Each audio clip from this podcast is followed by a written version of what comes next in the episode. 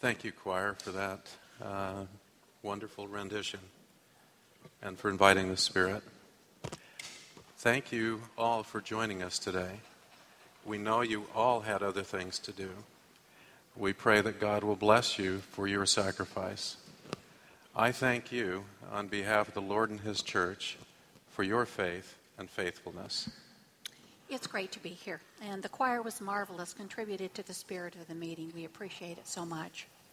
We're grateful for the others who are seated on the podium and recognize all that they have done in our lives and the role they play in yours as well. We admire their example of discipleship. We feel prompted to discuss a topic that has been on our minds for many months faith and doubt. Last year in June, we shared a parable in the annual training broadcast for instructors in seminaries and institutes of religion. As we begin, we want to share the same parable with you. Imagine having capsized in a boat while sailing in the ocean. You're wearing a life preserver and have been swimming for hours toward what you believe is the nearest shore, but you can't be sure. You've become extremely dehydrated. So every time you start swimming, you become lightheaded and fatigued. By your best estimates, the shore is 30 kilometers or 18 miles away. You fear for your life because you can't swim that far.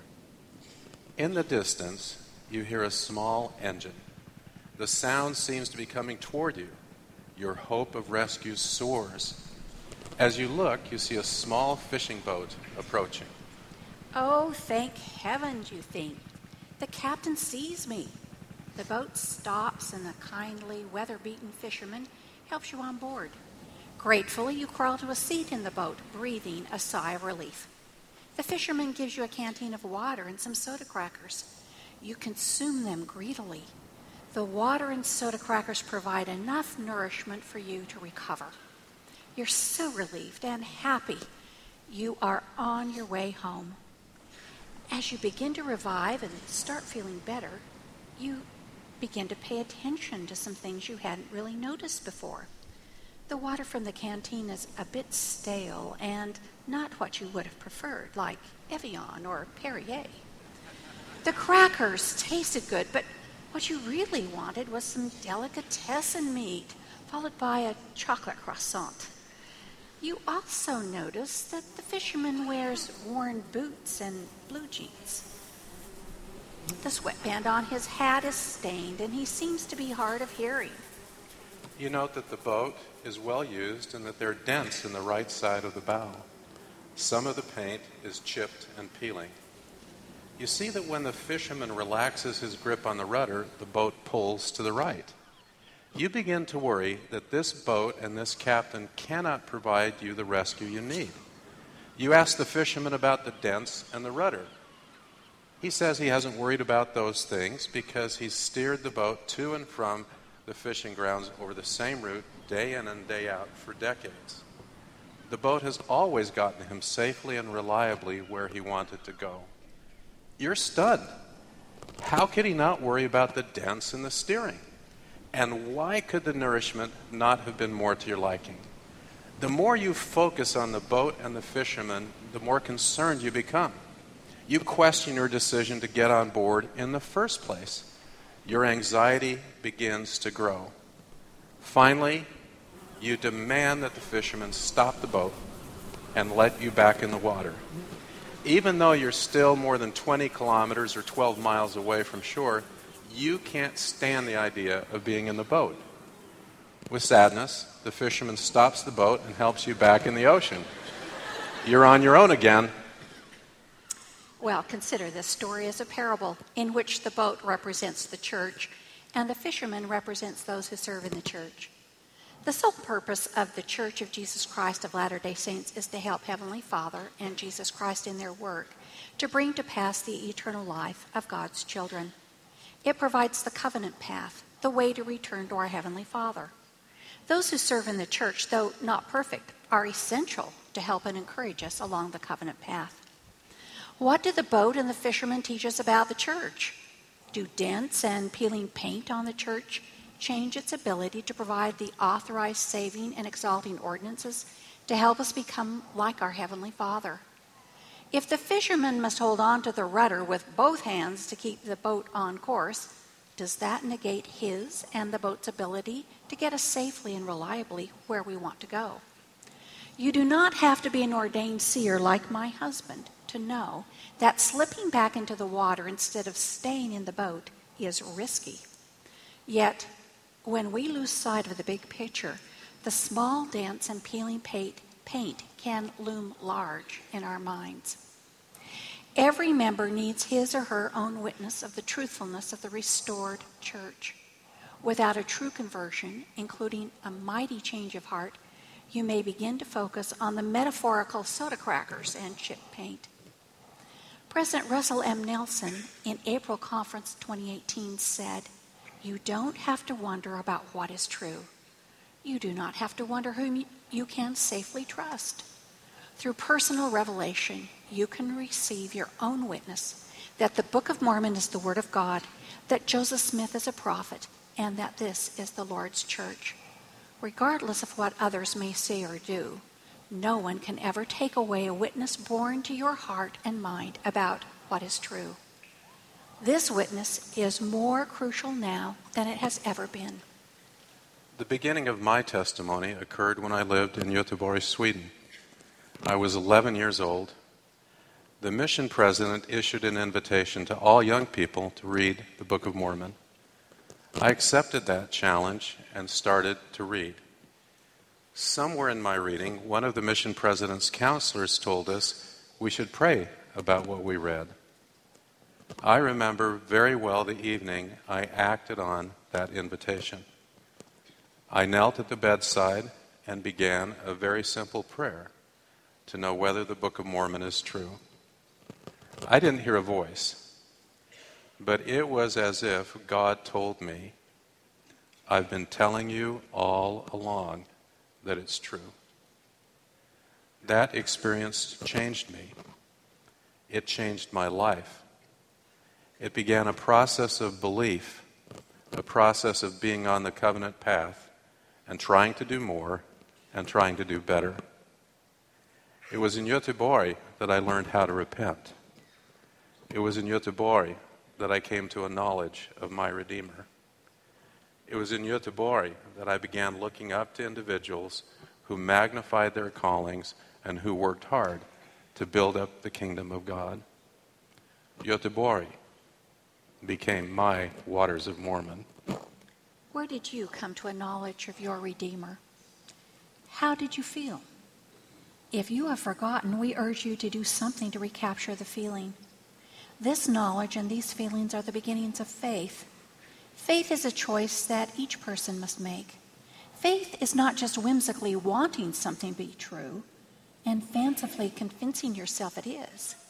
Faith is the assurance of the existence of things that we haven't seen in the flesh.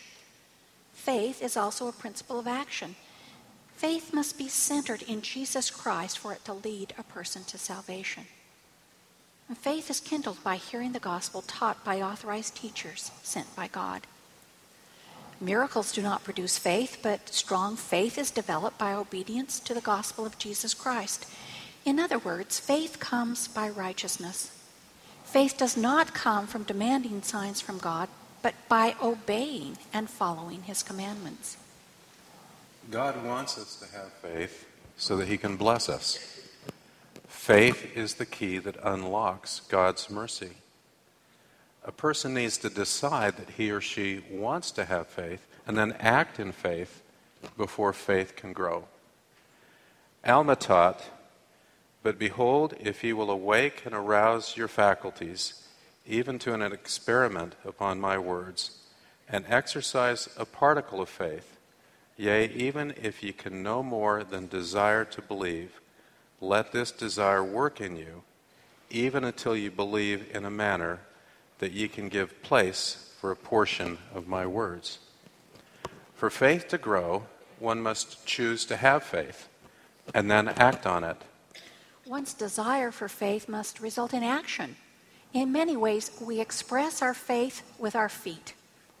This principle is stated in the Book of Mormon promise that my husband followed as an 11 year old. And when ye shall have received these things, I would exhort you that you would ask God, the eternal Father, in the name of Christ, if these things are not true. And if you shall ask with a sincere heart, with real intent, having faith in Christ, he will manifest the truth of it unto you by the power of the Holy Ghost. When you start with the question, could these things not be true? It leads to a beginning of faith that, if nurtured, grows. Could these things not be true is a question that presumes that it's true. For instance, if I say, Aren't we going to drive from Honolulu to the North Shore? It presumes we're going to drive. The question urged by Moroni that we ask concerning the Book of Mormon is one motivated by faith and therefore leads to more faith. If we instead start with the question, couldn't these things not be false? It leads to doubt, and doubt never leads to faith. On one occasion, while attending a stake conference, a stake president asked me to visit with a man whom I'll call Stephen. Stephen had been a faithful member of the church. He had served a mission and had married in the temple. He had served faithfully for many years, but began to have doubts about the church. As I visited with Stephen, he said that he had concerns about the fact that Joseph Smith related four versions of the first vision. He thought this might mean that Joseph Smith made up his experience. I put Stephen in contact with a man who had researched these four versions decades earlier. Stephen visited with the researcher. The next time I spoke with Stephen, I said, So, how do you feel about the first vision? He said, Well, I feel okay about that because my questions have been answered. That no longer bothers me. But now I'm really concerned about the polygamy that was practiced in Nauvoo and after the manifesto in 1890. That's really troubling me. I asked Stephen to visit with someone who had researched these topics in reliable primary sources. After that discussion, I contacted Stephen and asked how he was doing. He said, Well, that doesn't bother me anymore. I understand what happened, and my concerns have been resolved. But now I'm really concerned that the priesthood was withheld for a time from those of African descent. Sadly, Stephen had chosen to be a perpetual doubter. For him, doubting pleased him more than knowing, and he was digging up in doubt what he had planted in faith. As time went on, as one concern was resolved, another one was found. No matter how many how much anyone tried to respond and answer these questions, he found another topic on which he was anxious. He focused on the dents in the boat instead of on the capability of the boat to lead him to the blessings of the atonement of Jesus Christ. What Stephen was doing is a form of church history whack a mole. You know, the children's game where a mole pops up from a board, and as soon as you hit it, another mole pops up in its place.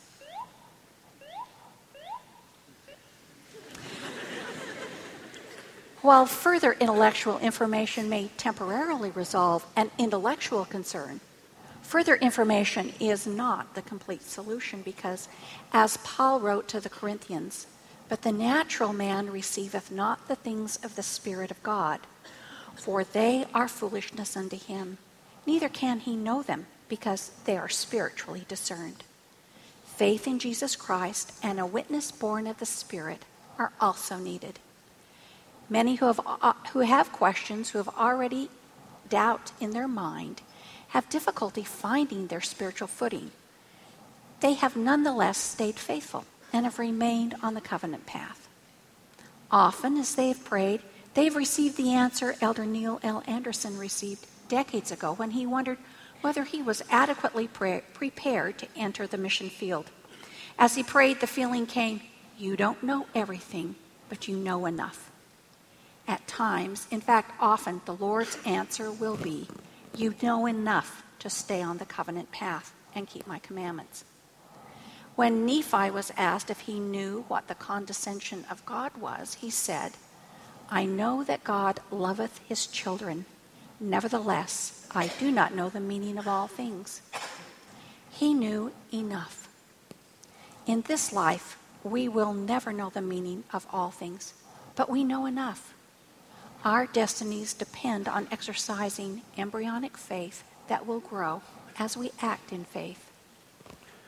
Doubt is not and will never be the precursor of faith, any more than light depends on darkness for its creation.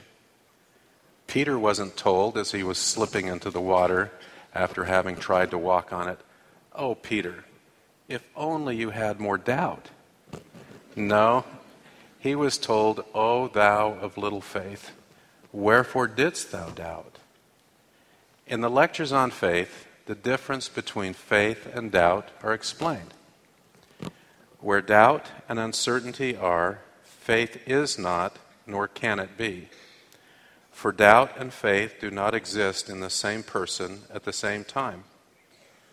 Persons whose minds are under doubts and fears cannot have unshaken confidence. And where unshaken confidence is not, there faith is weak. And where faith is weak, the persons will not be able to contend against all the opposition, tribulations, and afflictions which they will have to encounter in order to be heirs of God and joint heirs with Christ Jesus. And they will grow weary in their minds, and the adversary will have power over them and destroy them. This is what happened to Stephen. He let doubt and uncertainty occupy his mind. As time went on, he didn't have the strength to confront the challenges that one faces as a member of the church. He grew weary in his mind, and his faith disappeared. To have questions about the church and its doctrine is normal and the root of gospel learning. Joseph Smith understood that when he read, If any of you lack wisdom, let, he ask, let him ask of God, that giveth to all men liberally, and upbraideth not, and it shall be given him. But the passage continues, But let him ask in faith, nothing wavering. In other words, ask God, not doubting that he can give you an answer. The passage continues, For he that wavereth, or doubts, is like a wave of the sea driven with the wind and tossed. For let not that man think that he shall receive anything of the Lord. A double minded man is unstable in all his ways.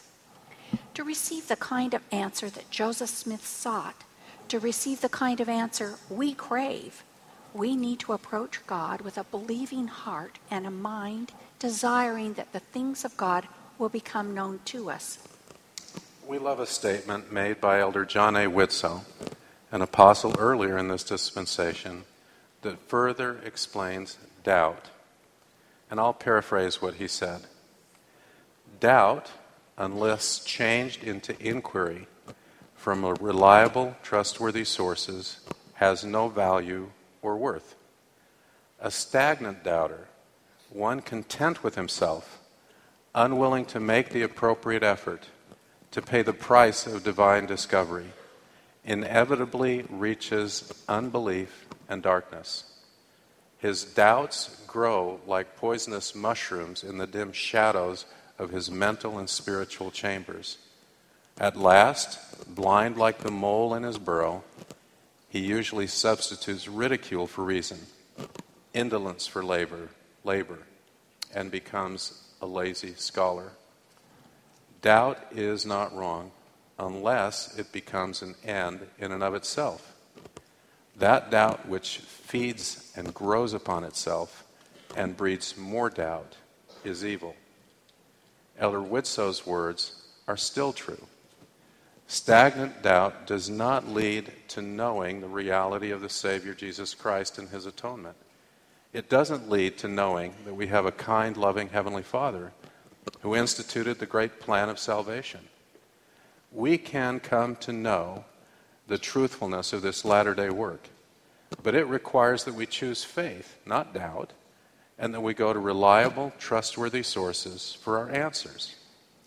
Alma spoke about this principle as well. He said, And therefore, he that will harden his heart, the same receiveth the lesser portion of the word.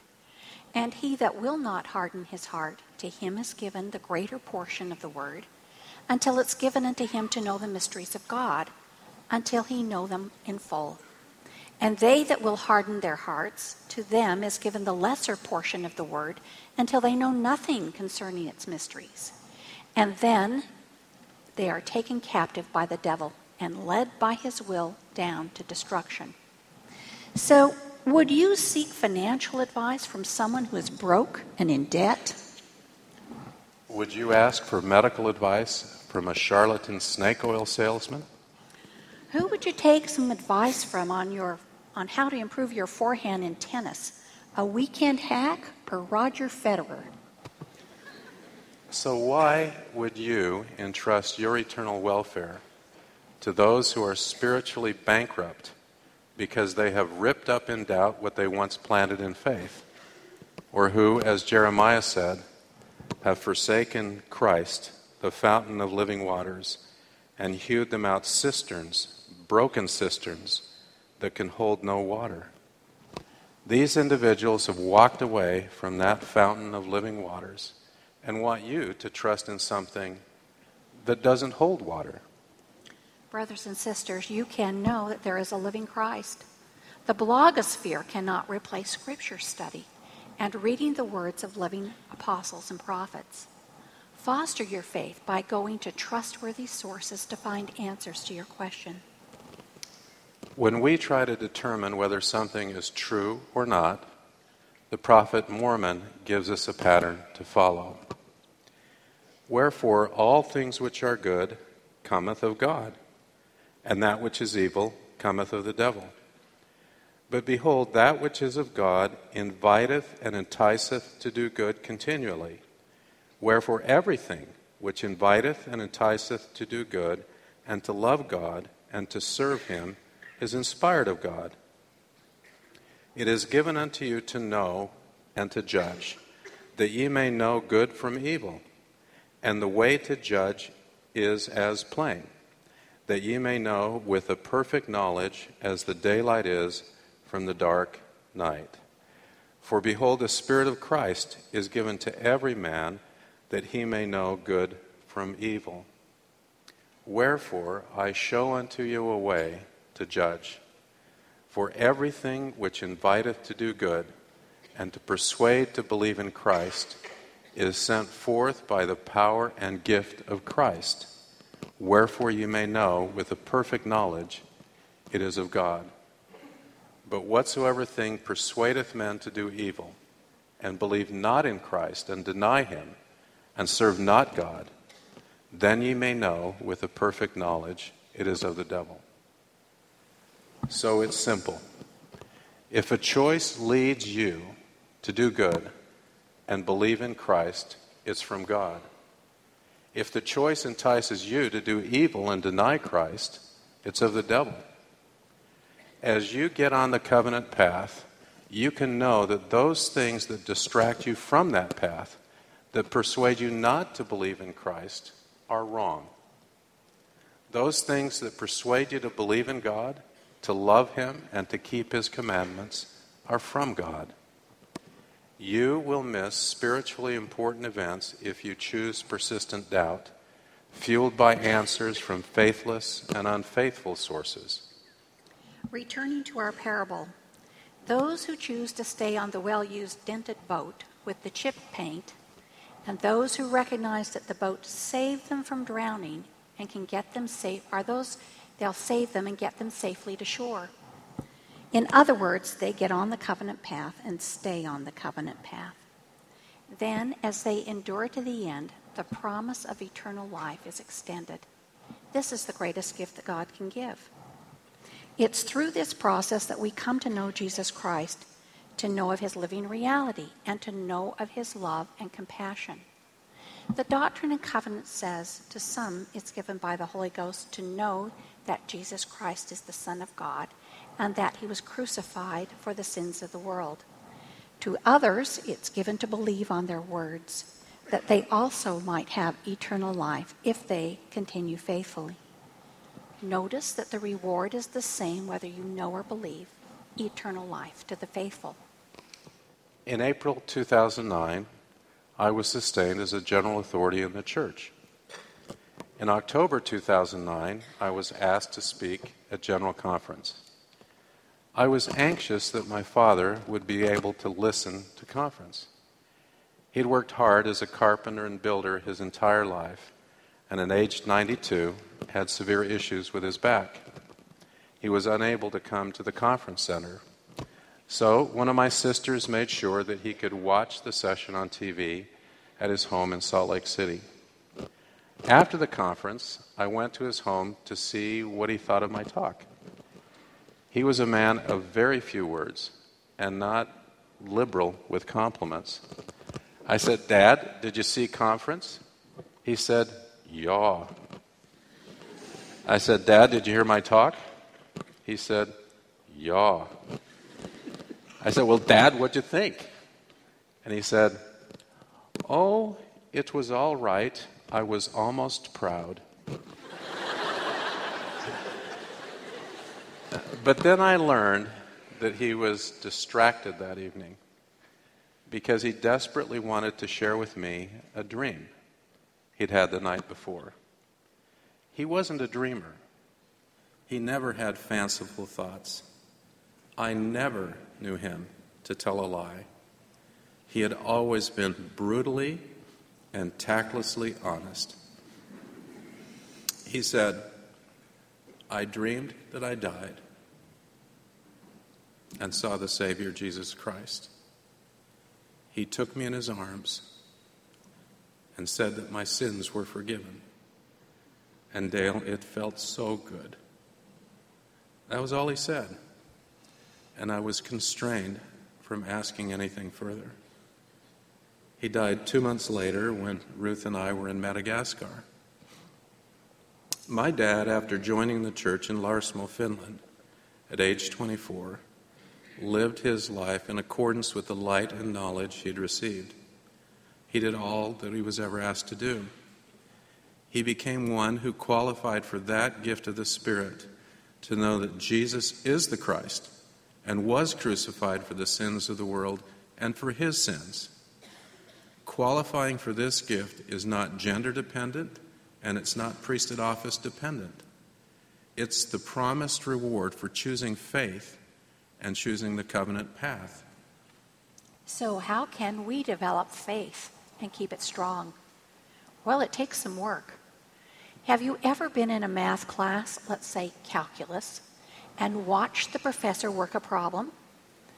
Does his or her knowledge automatically transfer to you because you watched the professor find the answer?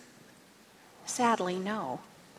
To acquire, acquire the knowledge, the same knowledge the professor has, you need to work the calculus problems on your own.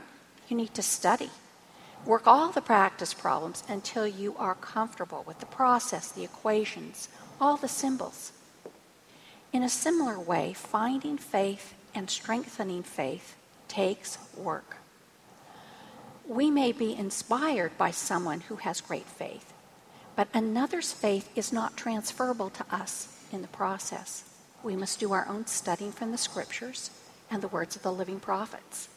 We must pray, really work communicating with Heavenly Father in the name of Jesus Christ.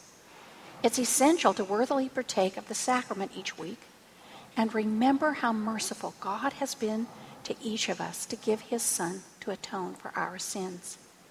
These personal, private acts of devotion build and maintain faith. The first responsibility I had as a member of the Quorum of the Twelve was to go and tell the church history department that I'd be replacing Elder Jeffrey R. Holland as one of the advisors to their department. As you can imagine, there was weeping and wailing and gnashing of teeth as they learned that one of their beloved advisors would be replaced. An acute Kleenex shortage developed.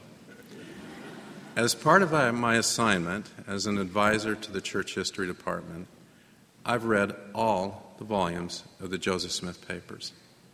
I've also read the first volume and the first portion of the second volume of the new narrative history of the church entitled Saints.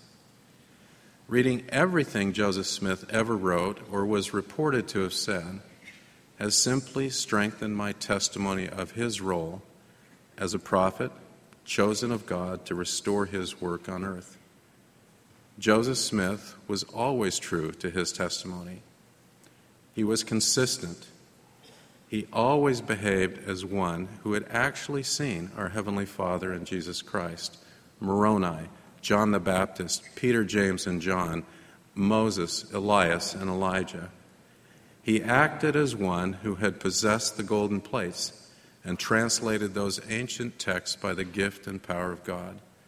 He acted as one who received revelation from Jesus Christ himself. He acted as one who had received priesthood authority and keys of the holy apostleship. I know in ways more powerful and reliable than what my five senses can detect and express that Joseph Smith saw what he said he saw, translated the Book of Mormon by the gift and power of God, and received the priesthood with its attendant keys for the salvation of mankind. I know this to be true. I know that those keys are on earth today and that President Nelson is Joseph Smith's rightful successor on earth. What we consider dents and peeling paint on the well used boat may turn out to be divinely sanctioned and divinely directed from an eternal perspective. The Lord has either had a hand in the dents and the peeling paint, or He uses them for His purposes. I know of myself that the Lord Jesus Christ directs His work on the earth today. His servants today know him well. I'm grateful to add my testimony that I know Jesus Christ is our Savior. When we exercise faith, not doubt, in his atoning sacrifice and the fruits of his atonement, our lives are eternally blessed. I'm grateful he's restored his church today with all of the blessings available to God's children on earth. Jesus Christ lives and is the Savior of the world. I testify of his compassion, love, and caring concern for all of God's children. I witness of his incomparable atoning sacrifice for you and for me. As I have come to know the Savior, I have learned of his great desire to help wounds heal and to mend broken hearts. I pray that God's richest blessings will be yours I pray that you'll develop faith in Jesus Christ, that you doubt not, but be believing. I invite you to increase your faith in Christ by studying the Scriptures and the words of living prophets, praying and communicating with Heavenly Father, and conscientiously preparing for and worthily partaking of the sacrament each week. God will bless you as you engage in these personal, private acts of devotion and serve and minister to others. In the name of Jesus Christ, amen. amen.